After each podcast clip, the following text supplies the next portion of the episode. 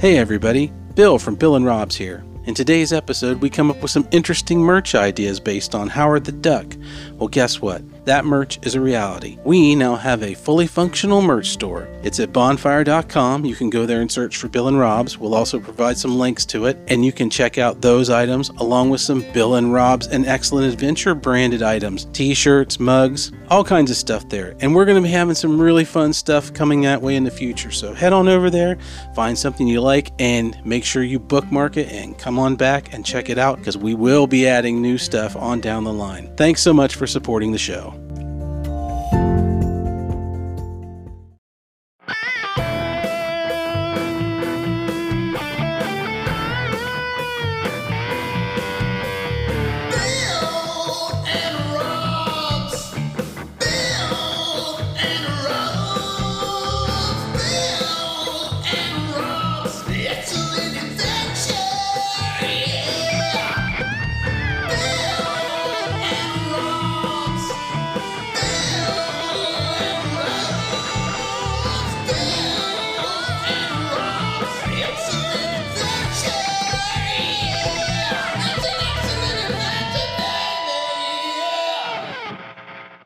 Welcome to Bill and Rob's An Excellent Adventure. I'm Rob Schulte, and with me, as always, is Bill Tilly.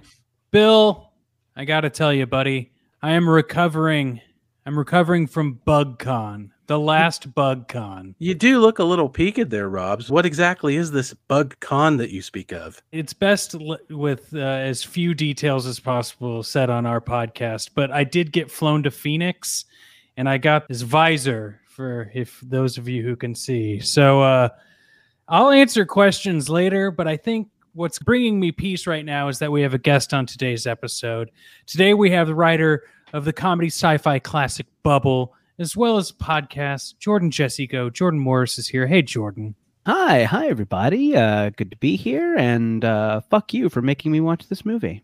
I well, you know, we we did it to ourselves. We're, it's a bit of self-loathing. Sure, that, uh, yeah, no, I get it. Uh, we're all bad boys. We need Yep. to be punished with bad, bad movies. Yep. Losing So- friends and not influencing people since 1986. That's the tagline of this movie. Yeah. oh my gosh. Wow. Wow. Yeah. I mean, obviously, we'll get into it, but I was not prepared. If someone didn't look at the title of today's episode, we did watch Howard the Duck, the George Lucas classic, first Marvel movie. But more on that. Bill, we should probably read the back of the VHS box to just get things started. You've got the box there in handy, don't you? I do right here. Movie wizard George Lucas presents this comedy adventure about a fast talking, cigar chomping, beer loving duck from a parallel universe who somehow winds up in Cleveland. The incredible fantasy has Howard the object of everybody's desire. In love with rock singer Lea Thompson and doing battle with the evil dark overlord as he attempts to return to his own planet featuring the songs of Thomas Dolby and the special effects magic of George Lucas's Industrial Light and Magic Company. What else could you ask for in a Marvel film? Nothing. Nothing. And not you couldn't ask for anything more in 1987 than what you just said. Now, Jordan, you're a comics guy, at least to a certain extent. Sure. Yes. You've written some, you've done incredible things, but just for those who don't know, what is your connection to Marvel Comics? And did you ever even read Howard the Duck? Yeah, so I yes, I did read Marvel comics growing up. I I grew up in the kind of 80s, 90s, so obviously those like Jim Lee, Chris Claremont X-Men are very big for me. Yeah, I was a I was an X-Men kid, I was a Spidey kid. I think Spidey's still my guy. Oh. Um, yeah, and I yeah, and I like kind of came back to comics when the kind of ultimate Brian Michael Bendis stuff was all the rage and kind of like got back into Marvel comics through that stuff, which is so so good. And yeah, and I still read a fair amount of Marvel books today and enjoy the movies. Kind of I realized that they have their ticks, some of which are on display in this movie. Um, but for the most part, I, I I I enjoy the kind of MCU output, even though it has its warts. I It- I, I still really like it and like seeing those like comic characters uh, come to life. So Totally. Warts and all, it's fun to see on film. totally. Um, I don't know, Bill. Jordan and I seem to have been in the same comic universe. I read X Men as a kid. I was a Spidey kid. The cartoons really spoke to me as well, helped me bridge that gap from visual to reading. But you were in the thick of it. We've talked about that on some of these other MCU uh, related episodes that we've recorded, or pre MCU, as I should say. But did you read Howard the Duck? Did you read the strip? Did you do any of that as a youngster? Uh, So I never read Howard the Duck proper. I knew who Howard was because I read a lot of Marvel books back then. In, in the 80s, you would get those in-house ads for all the other books and you would see Howard every once in a while and there was always that big Howard with the Defenders. And I was a big Defenders reader, still am. So I knew Steve Gerber's work through the Defenders. I didn't really know it through Howard. He Were you a big uh, man thing guy? No, because that kind of was more towards the horror thing. But the idea that uh, that you could slip in the title "giant sized man thing" and put it on the comic spinner rack, and for eight year olds to see, you know. I've never that has never occurred to me that Yeah. that is the filthiest possible name for a superhero. absolutely is. I've got And like a he- piece of anime sweat going on my forehead right now Right. just from you Yeah. thinking that and saying So- yeah. Like, No, why I haven't didn't they know. rebooted that? Why isn't that? Why isn't there a man thing movie? Ooh, there is, and it's not good. oh, is Ugh. there?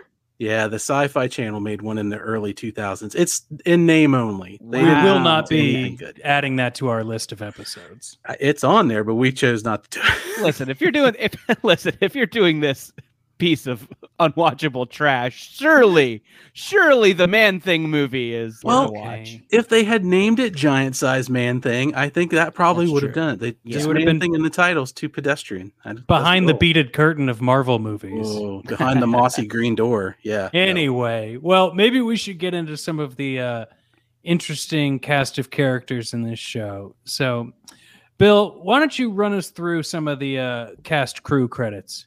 So the writers were Willard Huyck, I hope I'm saying his name right, and Gloria Katz. They had worked on Temple of Doom and some of the Indiana Jones stuff and American Graffiti. This was a Lucas project, so you had some of the standard Lucas names all involved. He brought all of his power to this movie, and it was based on a character created by Steve Gerber, who also created Man Thing and worked with the Defenders and did a lot of books for Marvel. He was well known as being a real kind of satiric writer. So a lot of his very adult theme, very gotcha type stuff seeps into here.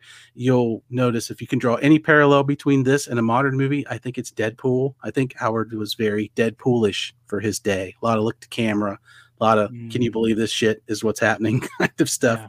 That's what Steve excelled at. The director, Willard Huyck, this was his last movie, I believe, after this. Not a great ending for him. He had done a few other things, but uh, actually, he was the second choice, I understand, for this movie. Uh, Lucas wanted John Landis. So if you can imagine a John Landis Howard the Duck movie, you might have I- I really had think this movie has to be bad. I think there is Sure. a good version of Howard the Duck somewhere. There Uh, is. and I can totally see like how these are fun comics. I didn't read it, but I know Chip Zdarsky kind of tried to rehab Howard the Duck semi recently, and I'm like, oh, that seems like a good marriage of like writer and material. I, I, I yeah, I don't think Howard the Duck is the problem here. Yeah. It's Right. I think that it's the execution. totally execution. And Bill, you said, you know, Willard wasn't the first choice. Well, there's a lot of not first choice, I think, going into this movie. Uh, there are. This is a duck with absolutely paddling furiously under the water and going nowhere in a lot of places. So I kind of have a theory thank on you that. for which thank you for uh, sticking to the duck puns that this movie loves. I am- much. I This am movie- consistent. I'm a man of consistency. Yeah. Oh, And of you know course- what? they never say water off a duck's back, do they? No. Whoa. How do you leave that out? How do you do a whole movie of wall to wall duck puns and leave that off? I really wish there would have been like alternate names for people, like in the closing Predator type credits, where it would be like freeze frames. I want their like duck version You know, Sure. Oh, yeah. Oh yeah, like they do on the Grand Tour, where they just rename themselves depending on where they've gone out for the day. So that would have could been have done pretty neat. trying to Mallard think Yuck. Yeah. I was trying to think. Is there a duck? Lea Thompson? Is there? You know, Ooh. Tim. You know, I think by Bobbins because they kind of like Bob for their oh. food. That's not great, but But I, but it, it would be good in than this anything film. in this movie, though. yeah, exactly. True. See, we're just firing on all cylinders here, guys. Yeah, Lea Thompson, Tim Robbins, Ed Gale was the main actor within the suit. Then a couple of different voices like Tim Rose and Chip Zien. They had all of the pieces. They just were making a different puzzle, I think. I do want to say, guys, that I was doing some online research about this, doing my own research about this movie, and I came across a Reddit quote from someone who had watched this for the first time on TV. And they said that this movie was so surreal that I recall watching it on TV and seeing a streaming ticker tape announce that Princess Diana had passed away. And I really Oh, had to wait to figure out if that had actually happened or if it was part of the movie. This movie is And- so irreverent. yeah, it, I just really feel like that is unfortunate that a movie is so, like you said, irreverent that like right. you can't it's even also like tell. so like tonally incoherent. You know, you're like, Exactly. is this news announcement part of the movie? You know, right? Like you wouldn't know that that's real. and when like the gremlins you know and gremlins take over the camera and stuff like there was these themes going on in weird silly horror comic-y movies Well, it's kind of one of those weird things of you've had so many people involved, and there's they've all got a different look at it, but it, this movie doesn't really adhere to any one tack. It's not all satire. It's not all zany. It's not all anything. It's like a hand grenade to your brain. It throws all this stuff at you, and then you kind of have to sort out what you've been Right. given because it just goes in every direction. You can't you can't tell from one minute to the next if the movie's taking itself seriously, if it's making fun of itself, is it making fun of us for watching it? You know, just what is It's- happening it's with this? Cokey. It's just cokey. It's Yes. eighties.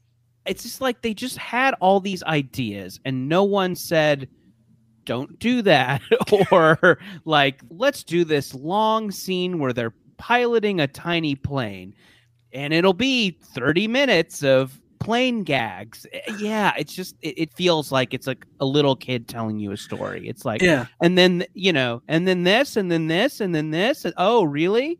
And then her band is trying to get off the ground but then the dark lord comes and he needs energy from from the nuclear power plant but they have to get the key so howard can take the laser and ride it's like what? Yeah i mean yeah i know if you describe any comic book thing like this it can sound crazy but i think i do think this is especially incoherent and and focusless in a way, I think this plays into the time because this is post Return of the Jedi, where Lucas is famously, you know, separated from his wife and a lot of his staff who had been the people mm. that had kind of kept him in a rudder. They'll tell you all through the Star Wars years that like George would come up with things and other people would kind of inject the humanity or put in the words that keep the ship going in a direction that makes sense and relates to people. But if you left him alone, he'd just be like, "Well, what if we just have a have a lying duck come down and he'll just, just be a duck, but everybody then at else." the end, he plays guitar uh, on Uh, yeah. stage, and everyone loves him. But they're Yeah, singing a song about him while he plays the guitar.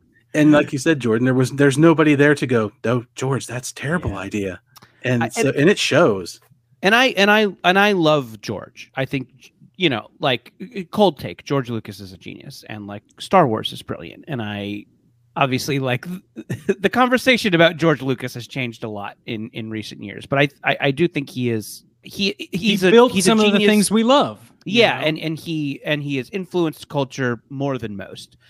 But maybe we don't ask George Lucas what's funny yeah maybe think- we True. maybe we don't go to George Lucas for comedy. We go to him for world building and uh, grand scale ideas absolutely a, a metaphor. Uh, sure, but yeah, we, we maybe we don't go to go to George for for our yucks. You know, although i would i would pay money to see one night of george lucas at the improv i think just for the Oh, experience yeah, no, I get it. I get yeah. So, has anybody here read Joseph Campbell? You know, the weird part about the hero's journey is that it starts in a place of safety. Why is it? Why is it when I'm at the grocery store in my mansion that I always get the squeaky wheel? Bill, you put together the segments for the pre MCU series. What's the first one we got? This is the segment where we take a look at some interesting and fun or shocking things we've discovered. And I know the idea of finding anything interesting, fun, or shocking about Howard the Duck just really blows your mind. But we call this segment What's Under the Mask?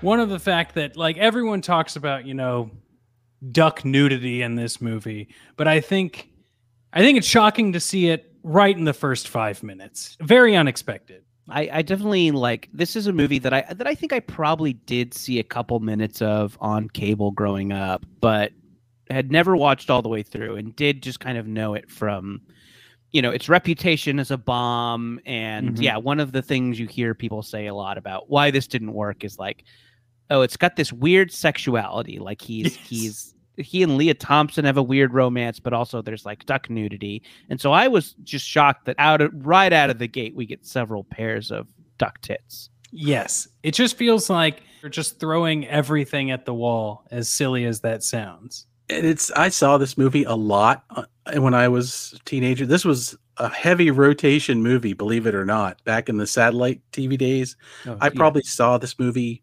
half a dozen times, if not more, before it rotated out. Honestly, watching it again, didn't remember the duck tits. It flew, they, it flew, quote unquote, right by me to the point where I had to look back and go, I don't, why did I not remember this part? I remember everything else, but not this. And it just really went to show that, like, you watch this movie and it, it kind of starts out and you're thinking, this is a kid's movie. And then it's suddenly not a kid's movie. And then from there, it's just, you don't know what to do with it. So it almost throws you a shock so hard that when you're taking this ridiculous concept of everybody else is human, except we have a walking, talking, thinking duck. And that alone needs to be framed in some way. And the fact that this movie doesn't really frame it and just starts going crazy with it, it's no wonder to me that I only have like these visual memories of about 10 to 15 seconds a piece from watching this the first time around to piece it together. I, mean, I kind of respect how it started. When it started, I'm like, okay, this might be kind of fun. Like maybe people just kind of didn't get this. Like, you know, the world building is fun. Just going around his room and seeing all the duck versions of, you know, movie posters. There's some George Lucas self-referential stuff going on in this movie. And one, the Raiders of the Lost Ark is Breeders of the Lost Stork.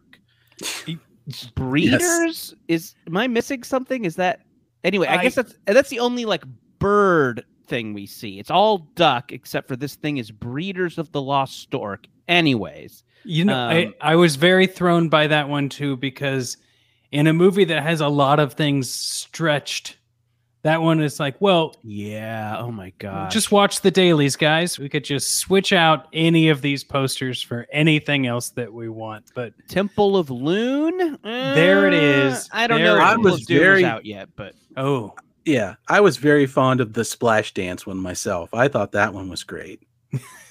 oh, that's funny. Yeah, and it's Yeah. like nobody really seemed to ever. It had to be from day one on this movie, just going, "What are we doing?" Because you think of like a naked gun, and from the minute you kind of roll into it, you get it. Like if you see something that crazy on the wall, you'd go, "Ah, you know, got it. I can process it and roll with it." And this movie is just it starts out that way, and you think, "All right, this is great," and then boy, does it really kind of take a hard shift. All this went over my my head in my younger days, eh, but even still, I was I may because I was a youngish teenager, I still didn't get the joke on some of these things. So true. I think that I'm starting to realize uh, why Robin Williams quit after about a week on this film. Did was Robin Williams supposed to be Howard the Duck? he was supposed to be the voice of Howard the Duck. I didn't apparently know that. yeah apparently the biggest reason was because i know this was a little bit later but like when he played the genie he could just act and then they would animate Right. to him but he had they had already shot all of the scenes so Oh, he had to do a voice for the movement Right. of the mouth and it just didn't work for him bill was there any amazing facts that jumped out to you Uh, so yeah, I found out that this movie had a hotline that you could call before the movie came out. It was 1 900 410 Duck. Please, if anybody dials that now, contact us via many of our social medias and let us know what's there. but you would call it up You had to and pay for Howard, it. Huh? That was a yeah. Howard would come on and he would tell you about the movie and you might get one with some conversations with the cast and this is such an 80s move that I just it made me smile. I actually called one of these once for Knight Rider. You could call before the season started and Hasselhoff Talk to would tell KITT? you. Yeah, he would tell you about what the what KITT was going to look like in the new season. Wow. And I had a rotary phone, which made that very difficult. You had to find a friend with a touchtone phone. Hmm. But yeah, you look at that and go, okay, there's the marketing. And part of it, they kept it all under wraps. They didn't really show Howard at all. So you didn't really see what was going on till you saw the movie. And they were going for spectacle clearly, but I don't think they quite made it. And then the other one big thing that I found out was that Lea Thompson and the band, they did all their own vocals. So when you're watching this movie and Cherry Bomb's playing, those girls are rocking it out. They're doing all that stuff on stage. So I got mad respect for that to be able to jump up there and do that. That's kind of awesome. Yeah, and Lea Thompson, you know, I don't think anyone comes out of this movie looking good, but Lea Thompson is the closest thing to someone who kind of like survives this. Like obviously she's she's an icon and an 80s icon. But yeah, I think the fact that she like does all the own, her own singing and it's it's good. Most of the songs I guess by Thomas Dolby and George Clinton co-wrote one of them. That end oh, song wow. about like yeah, I guess it's Thomas Dolby and George Clinton. Anyway, so I I, I think that Lea Thompson and and you know like looks great, looks cool as fuck in uh, the you know kind of '80s new wave stuff, and and yeah, and her singing is terrific. So I think that like, yeah, yeah. Does anyone survive this movie? Not really, but Lea Thompson comes close. It's kind of funny because Lea's, I watched one of her interviews and she mentioned that a lot of the cast, after they were done, thought this movie would have been better if Howard had been an animated cartoon. Lucas had had the forethought, or anybody on the team had thought, this is crazy. You know, let's do this this way. They would have actually beat Roger Rabbit to the cinemas with that idea. I don't think they would have pulled it off as well if they'd stuck with the same movie. But it's interesting that even they're looking around, kind of going, you know, maybe this would be better if this wasn't an actual person in the suit. But I don't know. I think it That kind ain't of Lucas's style. no, and I don't think we'd be talking about it now, even with any reverence, if we had, because they had to make it the way they had to do it to actually get it to be something to talk about. Wow. I, I got Yeah. an interesting fact that I learned. Please. via just just perusing the IMDb page. So apparently this movie tough on George Lucas financially. So to make back the money, he was forced to sell off his computer animation division to Steve Jobs. So he sold it to Steve Jobs and that became Pixar. Oh my god. So this movie is weirdly responsible for Pixar. we wouldn't have a Toy Story without a Howard the Duck. Yeah. Seems like they should put little Howard the Duck Easter eggs and things. Uh, Yes. as a, as a tribute. I go, I guess I guess that gets.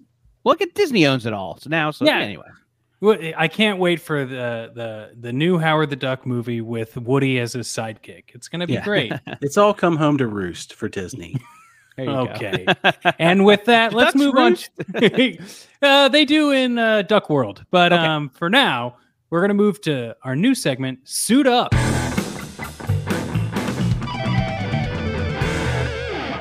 Suit Up is where we discuss the look of this movie, the costumes, the sets, you know, what fails or succeeds in living up to the image of what we're looking at from the comic books or what's impressive. Or is there anything about this movie that they do that you just cannot forgive in the way they shot it? So, Rob, did you see anything of interest that piqued you or disgusted you when you're watching Howard the Duck? Well, I think there's a lot of things that all of us can say. So, out of the notes that I took, I'll just say that I really liked the look of the punk band, the kind of new wavy. Right. It very much looks Hollywood musician rocker, but I kind of really yeah. like that. it is funny. It does seem like they're trying to kind of code them as punk. Yes. And like her, I think the punkest details I noticed. I, I'm I'm a punk music fan, so I, I noticed Sure. her guitar case has a Misfits and a Circle Jerk sticker on it. So somebody did a little too. bit of research, but their music just sounds like Tiffany. You know, like it is not aesthetically punk in any way. I, I think it's funny just all the like local scumbags getting together in that dingy bar and listening to this very pleasant, peppy pop music. yeah, something that makes you feel good for the most part. And hey, and I like punk music too, and that'll make me feel good, but it doesn't make me feel like I'm at a mall which is Yeah, what yeah. this band just- kind of feels like. Right. So I- it's just like someone saw a news report about punks and kind of pieced it together. So yeah. Yeah, so I guess they tried to punk Lea up a little bit more for this movie. And I saw an interview where she said, yeah, but she came across as so Lea Thompson that they actually toned it back Oh, to be more Oh. towards her. So she's trying her best to create kind of a punk attitude, but I guess they just loved her girl next door stuff so well from before that they just dialed it back, which in essence didn't really certainly help the punk look for it because it I'm with you guys. It you look at it and I'm like, this kind of looks like a cover band for Heart or anything Yeah, like that. yeah. It's just they're not bad. They really they're trying to rock it out, but when the mosh pit does not match the music on this movie at all. Well, and have that roadhouse vibe to the club. It's just like there's a lot of things clanging here more than it, it's it's just interesting from what we've said before. It's like all the stuff is just not fitting in this movie in any scene you look at, you know. And we're not even to the airplane 30 minute scene that we've talked about God, prior. yeah. Bill, anything's for suit up from you? So yeah, it's interesting. Like I keep giving Lea facts because I got a little bit of a movie crush on Lea Thompson. Always have. So I gotta mean, don't don't don't we all? If you Yeah, listen, got if to. you Very fair. grew up, if you grew up in a certain time, you have to. Yeah, she kept all her outfits from this movie. She put them all together. She did that look to come in. So I think it's pretty neat that she actually, as much as she might not be punk, but she crafted the whole thing. So good on her for that. And looking at suits, the Howard the Duck suit cost about $2 million to put together. Good lord. does it look like two million dollars was spent on this thing? It's just super complex and everything, and they threw everything they could at it. But you know, it just kind of goes to show you that money won't always make something good. And even Well- with the limitations of the day, like it's impressive, but it is just a weirdest thing that you could look at that and go, I didn't know it till later and think two million, really? And Yeah. that's what you get. But you you got to give him enough that it runs around in there. So he's pretty agile in that little duck suit. So good for him for being able to move it all in that thing. That's true. I'm always blinded by like how much things cost in movies, not being a professional filmmaker myself. And so sometimes I'll look at these things and I'm like, yeah, $2 million duck suit. And then the more you like peel back the onion, you're like, what in the spirit Halloween cost 2 million besides maybe the puppetry and I guess time, but I'm right there with you. Uh, Jordan, was there anything in this movie that really in the aesthetic or feel or look that jumped out to you? Uh, yeah, I mean, I think we we mentioned the punk stuff. There's a motorcycle gang at one point you see very briefly called Satan's Sluts. I do feel like if they did make a line of Satan sluts t-shirts and jean jackets now, this these would sell out. So they are sitting on a gold mine. You can just sell those outside the roller derby and uh, make yourself a million bucks. There's a piece of graffiti that says anti-art. I think that's just the funniest like set designer's idea of what a anti-establishment Yeah. uh, graffiti message would be. Yeah, it's anti-art let's see. Howard's condom isn't in a wrapper. He has a condom in his wallet. It's just a loose condom, no wrapper. Very house party. Oh, at one point they're driving in a science van and it says the Cleveland Academy of Sciences and it has the best logo. The Cleveland Academy of Sciences is kind of a minimalist brontosaurus drawing and it kind of reminds me of the logo of the La Brea Tar Pits out in here in LA, which is the logo I love. I looked around for Cleveland Academy of Science logo merch. I don't think there is a Cleveland Academy of Science. I think that logo was made for the movie. Uh, it rules. Yeah, if anybody out there has an Etsy shop that's selling that, uh, let me know. I'll buy one. Yeah, and then the- you'll also buy a Satan Sluts leather yeah, yeah. This may be not quite my vibe, but I have some. I I know some people who would love to get that as a as a holiday. a gift. great gift. It'd be a very Howard the Duck jacket to have all these patches sewn on the back of your Oh, sleeveless yeah, denim sure. jacket. I think Howard's outfits are cool. There's one that's kind of a cowboy thing. He looks cool in that. When he's in the kind of Huey Lewis thing at the end, I think he looks cool there.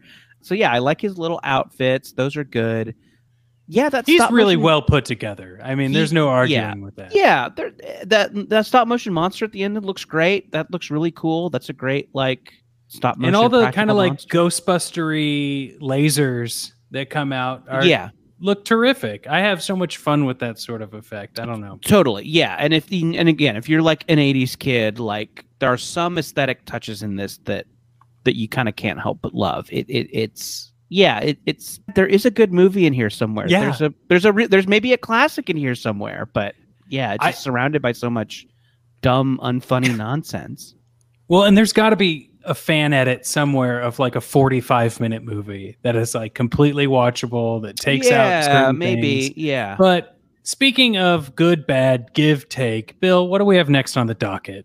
Well, this is the part of the show where we discuss whether we have an actor who gives a super performance or a bad performance. Basically, which people in this movie were our heroes or our villains. Hmm.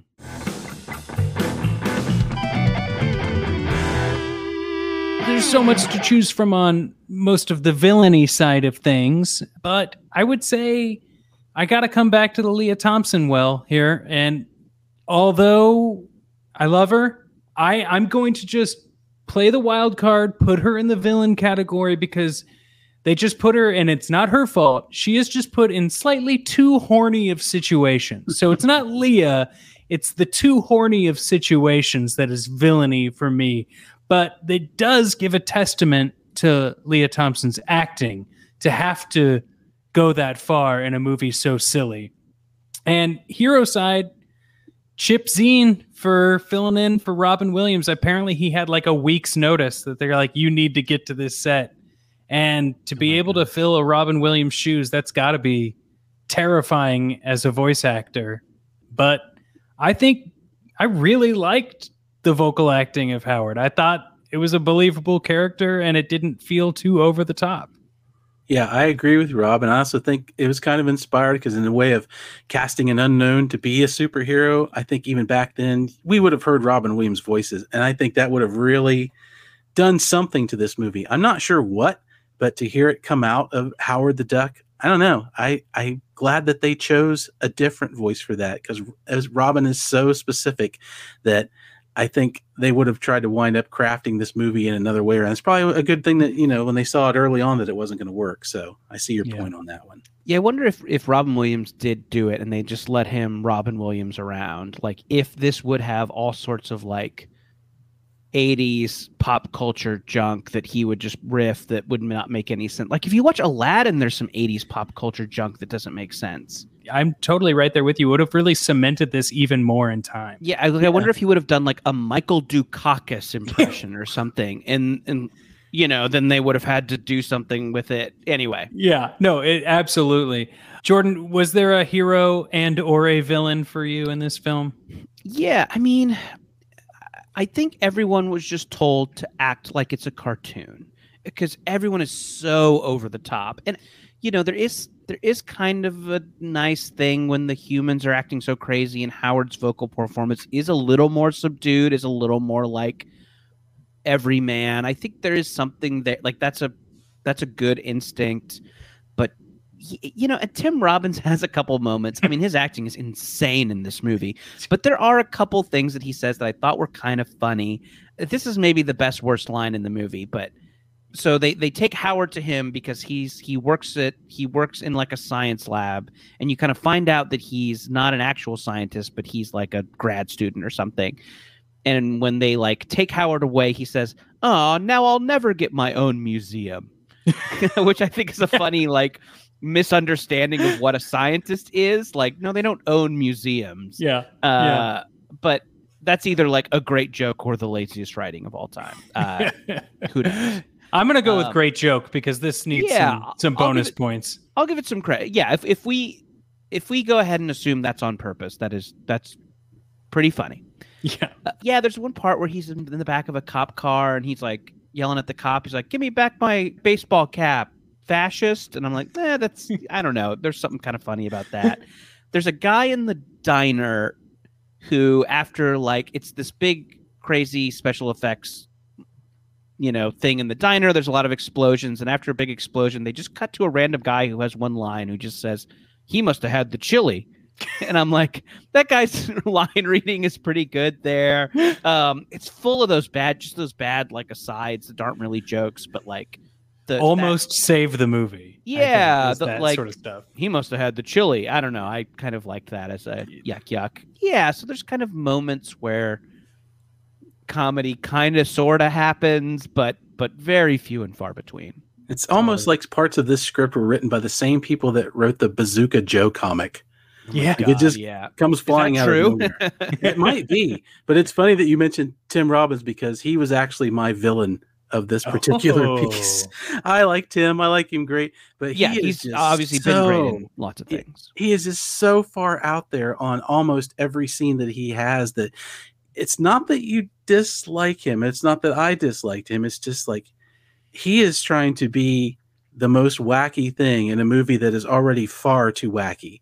And it just it it takes me to a place where I'm just like, I don't think I can follow along with you, Tim. You're wearing me out. He kind of physically wears you out watching him on the screen. Yeah, Uh, it is. but I totally agree with you that that yeah, there is just an exhaustion that sets in with this. It movie. is. like it's just so much screaming. People scream Howard so much. Howard, Howard, Howard, Howard, and you're just like, what? Stop! Like, yeah, it it is just yeah, exhaustion is the word for it. I think, and and yeah, and part of that is just like Tim Robbins being ten out of ten in every single scene. It is just like fucking cool it. You don't have to like vaudeville every single thing you say. Seriously, you would have go like, Howard, you got anything to calm him down in that wallet next to that disgusting open condom that you've got in there? Give him a break.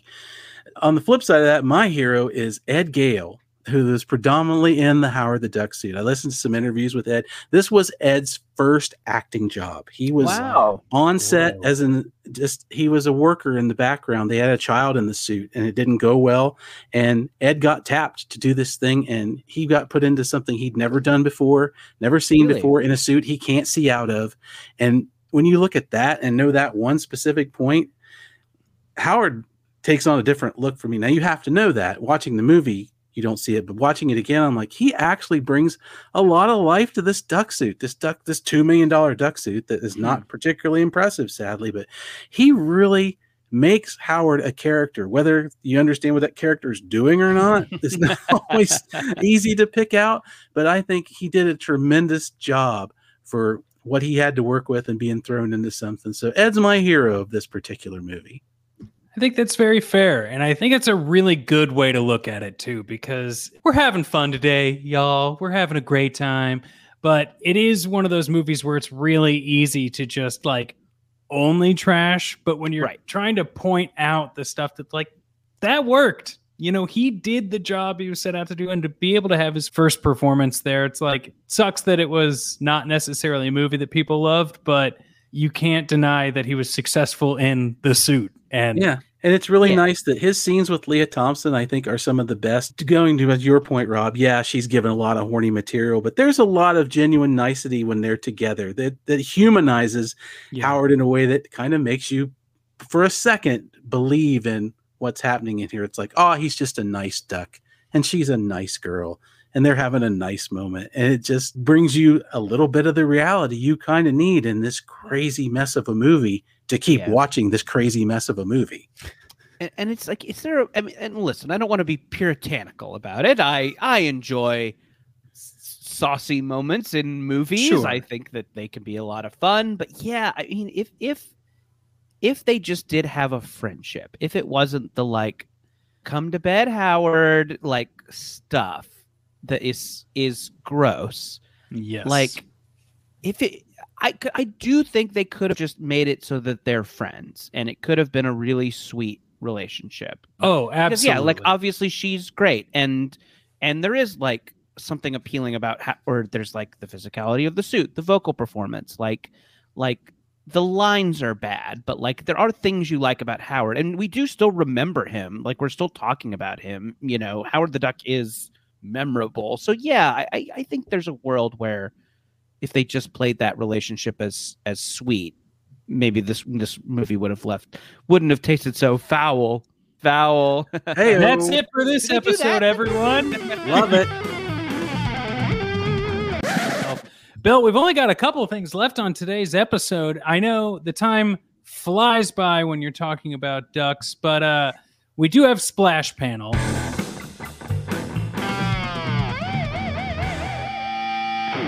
Splash panel is where if we have to convince someone to watch this movie and we only have one scene to do it, which scene do you choose? Jordan, Bill and I will go first, so maybe you can. I know this is a very difficult question to ask. It is. Uh, So, aside from the creepiness of the dudes, I do like the bar scene, and I like the scene, the confidence of Howard when he s- becomes the manager or gets the money from the band's manager who's been like stealing from them the whole time. And we get the second Howard the Duck fighting sequence. I think it just shows the versatility of the costume. It kind of shows the cool roadhouse vibe of the bar. Don't listen to the music because it takes you out of it, but it's a fun scene. And you also get your classic someone sliding across a bar in a venue. Right. It's got Lot of that in everything the you 80s. A lot of you a lot of grabbing someone and sliding them across the bar in the 80s. And, and then, you know, it just made me smile. And, you know, the bad guy got his comeuppance, as it were. So that would be my scene. What about you, Bill? I like that scene, Rob, because then as a kid, I was convinced that was the only way you could leave a bar. And luckily, that's not the case. uh, my scene is close to your scene. I picked the diner scene where Howard has to take on the locals in the diner with Lea and and Jeffrey Jones's character off in the background. There's some more good fight scenes for Howard. He's scampering around, kind of getting the best of everybody, and more of a kind of more of a crowd that you might recognize if you saw this scene. Up and I don't want to see this scene up until the point where Lea Thompson, after they've got a hold of Howard, and she screams, "He's my boyfriend!" and the whole thing just stops. I think that one moment of ridiculous exclamation kind of cements everything that you're going to watch in when you go see Howard the Duck because you're watching this duck fight people and you're like, wait, Jesus, wait, what now? What's happening here? Jordan, anything come to mind for you here? Yeah, I mean, I guess I'll shout out the finale, which is, I guess, when I was the most kind of interested. They're at the MacGuffin, it's a space laser, everything's exploding around them. And I think you do have a combination of like those cool Ghostbusters effects. You have that great stop motion monster that pops up. Yeah, I, and I, and I think that kind of illustrates the fun parts of the movie or this kind of like 80s sci-fi madness. So I, I I I think if you're interested in that stuff, and that's what I kind of wanted the movie to be. Like it spent so much time not being that. But when that stuff was happening, I was kind of perked up a little bit. So so yeah, I, I think that this movie kind of like spreads its wings uh in those kind of like crazier sci-fi moments just because yeah that tech and those special effects uh really hold up great Yeah, I I really agree. I I got to that scene and I actually rewatched that scene and that scene alone more than once because I just I love watching stop animation. I love seeing where they came from. This ain't your daddy's Clash of the Titans, you know. right It's kind of fun because so quickly after this we move away from that. Like yeah exponentially. sure So it was good it, to it- see. fun to like imagine a world where like just that technology kept going and things still Yeah. were like CGI and puppets and suit or not CGI but like uh, stop motion and puppets and suits and stuff like that. So yeah, that that part of the movie is fun. Is like a display of all of the 80s tech. Totally. And I will just say here uh, before we move into our final segment of the episode that if we come up with any more duck related puns, we can just email them to me as pickups and I'll just float them in there wherever they belong. so, Bill, we've got the Marvel mailbag. Podcast, which is final thoughts on the film. We'll quickly go around and give our, you know, two to three sentence thoughts here that fill in the gaps of everything that we've already said. And then, Bill, after that, you will tell us how we rate this film. The big thing for me is that although this movie has its warts, as we discussed earlier, and doesn't really cohesively come together, it has a story, it's poorly executed, but I do think all Marvel movies should have this look. I think there's something about grainy film, almost studio lot. You know, we talk about these new Marvel films not being perfect, but there was a time when we thought Iron Man was like, holy shit, they've done it and it's Yeah. great.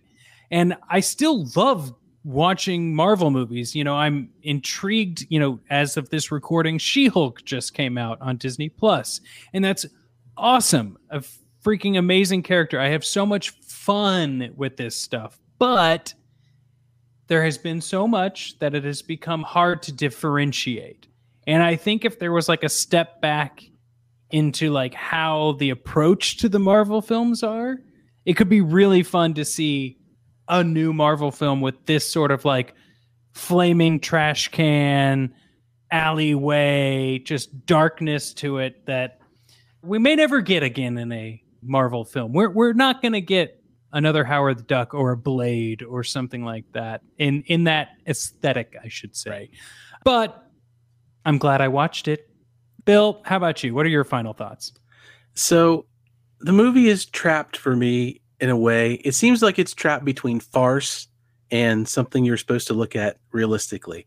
And it's tough. It's got a lot of stuff that's just kind of out there. And I think uh, certain movies, particularly comic book movies, it's great to have things to think about. But if you give the audience everything to think about and they're constantly, as this movie's going, trying to figure out what is happening, then you don't really have time certainly on the first go around to enjoy it or maybe if you saw this movie in the theater certainly did not want to go back and watch it again so because this is really a funny book movie not so much comic book howard was made at a time where you know this stuff was still child's play not as in any way was going to be treated seriously so to not have a clear direction for it didn't help it at all but what saves this movie is the actors and the people involved and once again the reason we do this, I think this is a shining example of people. They're not trying to make a bad movie. They're giving it everything they've got. You've got a lot of people giving it in a lot of different directions, and it's not coming together always on screen. I think the biggest letdown for sure is the script, the suit, the look, the effects. We've spoken of them well throughout all this, especially for the time. You're just stuck in the story, and the story doesn't really give you a good direction to go with a lot of the things. But they do give it all they can with what's on the screen. You always want to say, you know, you can't really blame the actors. You've only got to work with the story that you're given. So it's definitely a movie of its time. It's definitely something uh, probably most people wouldn't even, not sure they would even call it a Marvel movie, even though in the promotional material, some of them say Howard is the first Marvel superhero. Hmm. Reality is he's not a superhero. And I think that's the one thing this movie does kind of get right without really trying is Howard's just a duck with a job to do. He just mm-hmm. is a regular guy who gets put into a crazy situation and just wants to get home. And we've all seen this. Hell, he's basically Jack Ryan in a lot of movies. That's all Jack wants to do. He just wants to get home.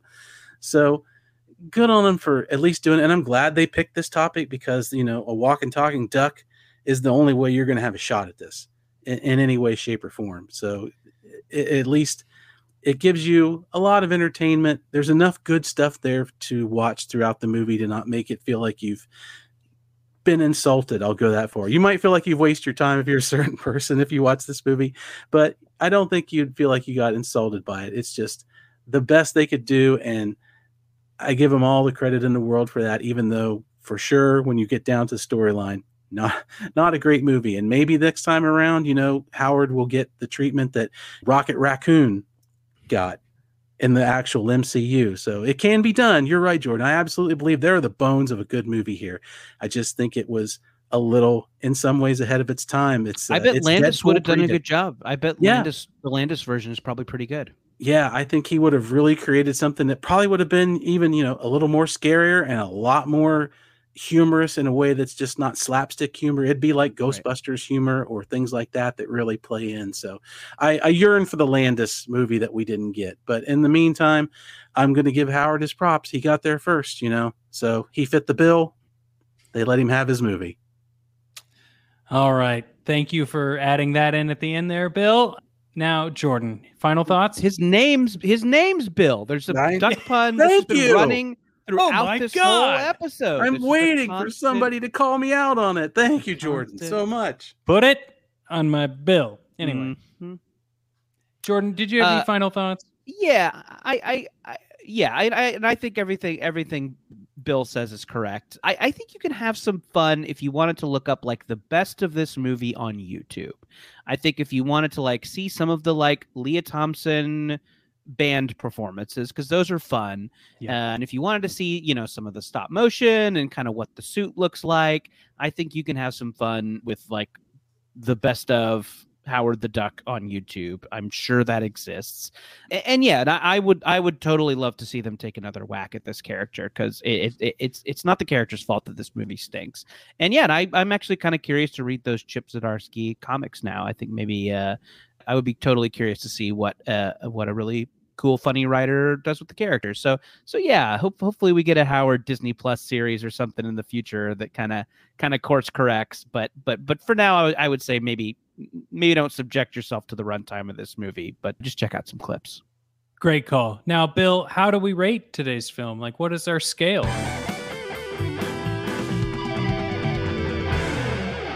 This is the part of the show where we do figure out whether or not Howard the Duck is a worthy superhero movie. Is it true to its character? It's a segment we call Hammer Time, and we have to ask ourselves Does Howard the Duck lift the hammer of worthiness? So I will go first on this one. I have a hard time with my own question because there's only one Howard the Duck movie. And I did not read all those comic books. I'm not a super fan of Howard the Duck, but I do know Steve Gerber's writing. I've read some of it before. I understand what Howard was to him and what it was supposed to be. And I've said it earlier. I come back. I think Howard, in a lot of ways, was Deadpool before Deadpool. So keeping that in mind, it's not a good movie. We've said it all before. It's not a good movie for a story, but for what Howard's supposed to be with his with his duck foo and his suit and his miniature. We don't call it human foo here. We don't Yeah, make human puns in the human world. no, Not always ah, man puns. anyway. I'm with I'm with you, Jordan. I think the the worthy parts are on YouTube. Probably 35 minutes of this movie that is worthy, and the rest of it's not great. So no, I don't think this movie is worthy of Howard the Duck, but it is a fun movie. And I think in today's age, now that we've seen a lot of stuff and we've seen a Deadpool with a comic book character and we've seen what Rocket Raccoon and what some of this do, I think now people would be a little more accepting of watching this movie if they came across it. I don't know if they'd finish it. I like it. I've seen it before. I'll watch it again some point in my life. It'll probably be a long time from now because it goes a long way. But that's kind of where I'm stuck at. Is it's it's not really worthy of Howard as a character, and I do hope that they do something more with this because I think, like we've said, there's good bones here, and there could be a really great Howard the Duck movie down the road. So, Bill, you're saying it does not lift the hammer? It does not lift the hammer. Okay. I agree with you. I couldn't say anything extra that I haven't already said. I do not feel like this movie could lift the hammer. Jordan, I'll go ahead and just agree with everything here. No, does not lift the hammer, but would I love to see Howard lift the hammer in the future? I would, and I uh, yes. and I and I hold I hold out hope that that can happen someday. I do believe that'll be in phase 8. Howard I mean, they got to get to him at some Yeah, point, right? Exactly. Come on. He's made one appearance after the credits. Just give us the hammer. So He's in uh he's in some of those what if cartoons too. Oh yeah. God, I love those. Those are good. Yeah. Jordan, thanks for joining us today. Yeah, Is there you. anything was that you would like to plug? Yes. Uh, so I do a chat podcast called uh, Jordan Jesse Go. Um, just kind of a pleasant goof around every week. I do that with Jesse Thorn and uh, cavalcade of your podcasting regular favorites. Uh, you can find that at maximumfun.org or wherever you get your podcast. And uh, yeah, I co-wrote a graphic novel, a sci-fi comedy, much like Howard the Duck um hopefully more coherent um yeah it's called uh, it's called bubble i co-wrote it with sarah morgan the great tony cliff does the art and you can get that wherever you get your books and or comic books It's terrific. And yeah, once again, thanks for coming on. Uh, and everyone tune in. It's a great podcast and a great graphic novel. thank you and i'm, I'm sorry i couldn't make it to bugcon Oh, well, it if you would like to have been flown to Phoenix without knowing it, then uh, I'm sure he'll come back as a force ghost and we'll do it all over again. Well, Bill, Jordan was terrific. Always great to live in that Howard the Duck world, and I appreciate that he was patient enough to visit it with us. But now we're done with Howard the Duck, and we just got some credits to roll through and calls to action. That's right. The biggest thing you can do for us in our calls to action is please share this podcast with a friend, with a family, you know, make some business cards and pass them out to your to all of your closest no, don't do that. That's an expense we don't wish on anybody. Yeah, but uh, yeah, please share, subscribe. It's the it's free for you. It really gets the word out, and that's what helps us grow. You can join our Discord. We have some great people over there with some great conversations about these movies, other movies. You can talk to us. You can leave us comments. You know, let us know what it is that you like. What crazy movie do you like that nobody else around you seems to like or want to like? Robs and I will listen to you, and we'll We even will. talk about it. You can make a one time donation to our show. You can follow the link to our Gumroad site. And if this gave you a dollar's worth of enjoyment, you can kick that back to us if it's possible. We always say make it in an amount you won't miss. It really helps us out. It helps us grow and it helps us keep the lights on at home base. to be fair, Bill, that money isn't just like us buying a Snickers bar. You know, our recording equipment costs money, our hosting costs money. These are things we're just trying to recoup until we, you know, get the million downloads that we need to reach. So Yes. any support is very, very helpful. Yes, we uh, always say we don't have fans, we have friends, and we appreciate all of our friends helping us out. Robs, what other way can they support us in this venture?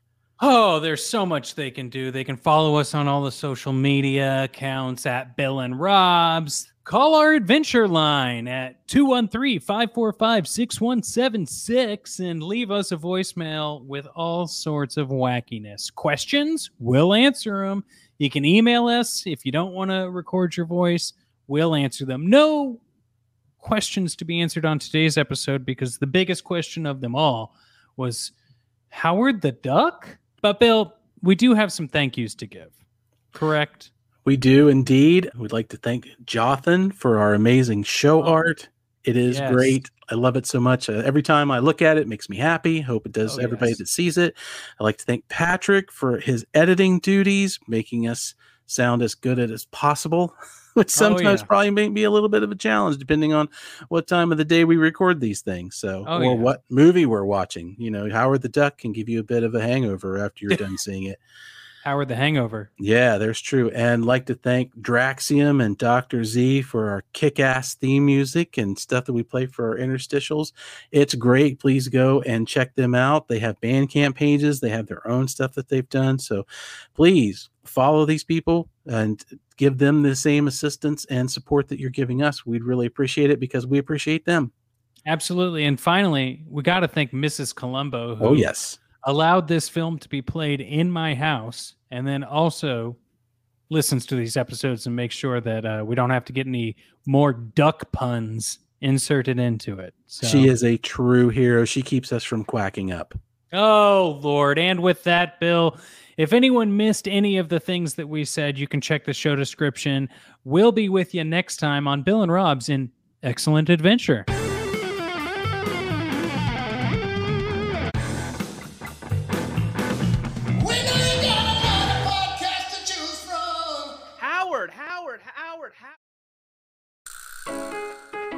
Hi, Craig here from the Bachelor Masters podcast.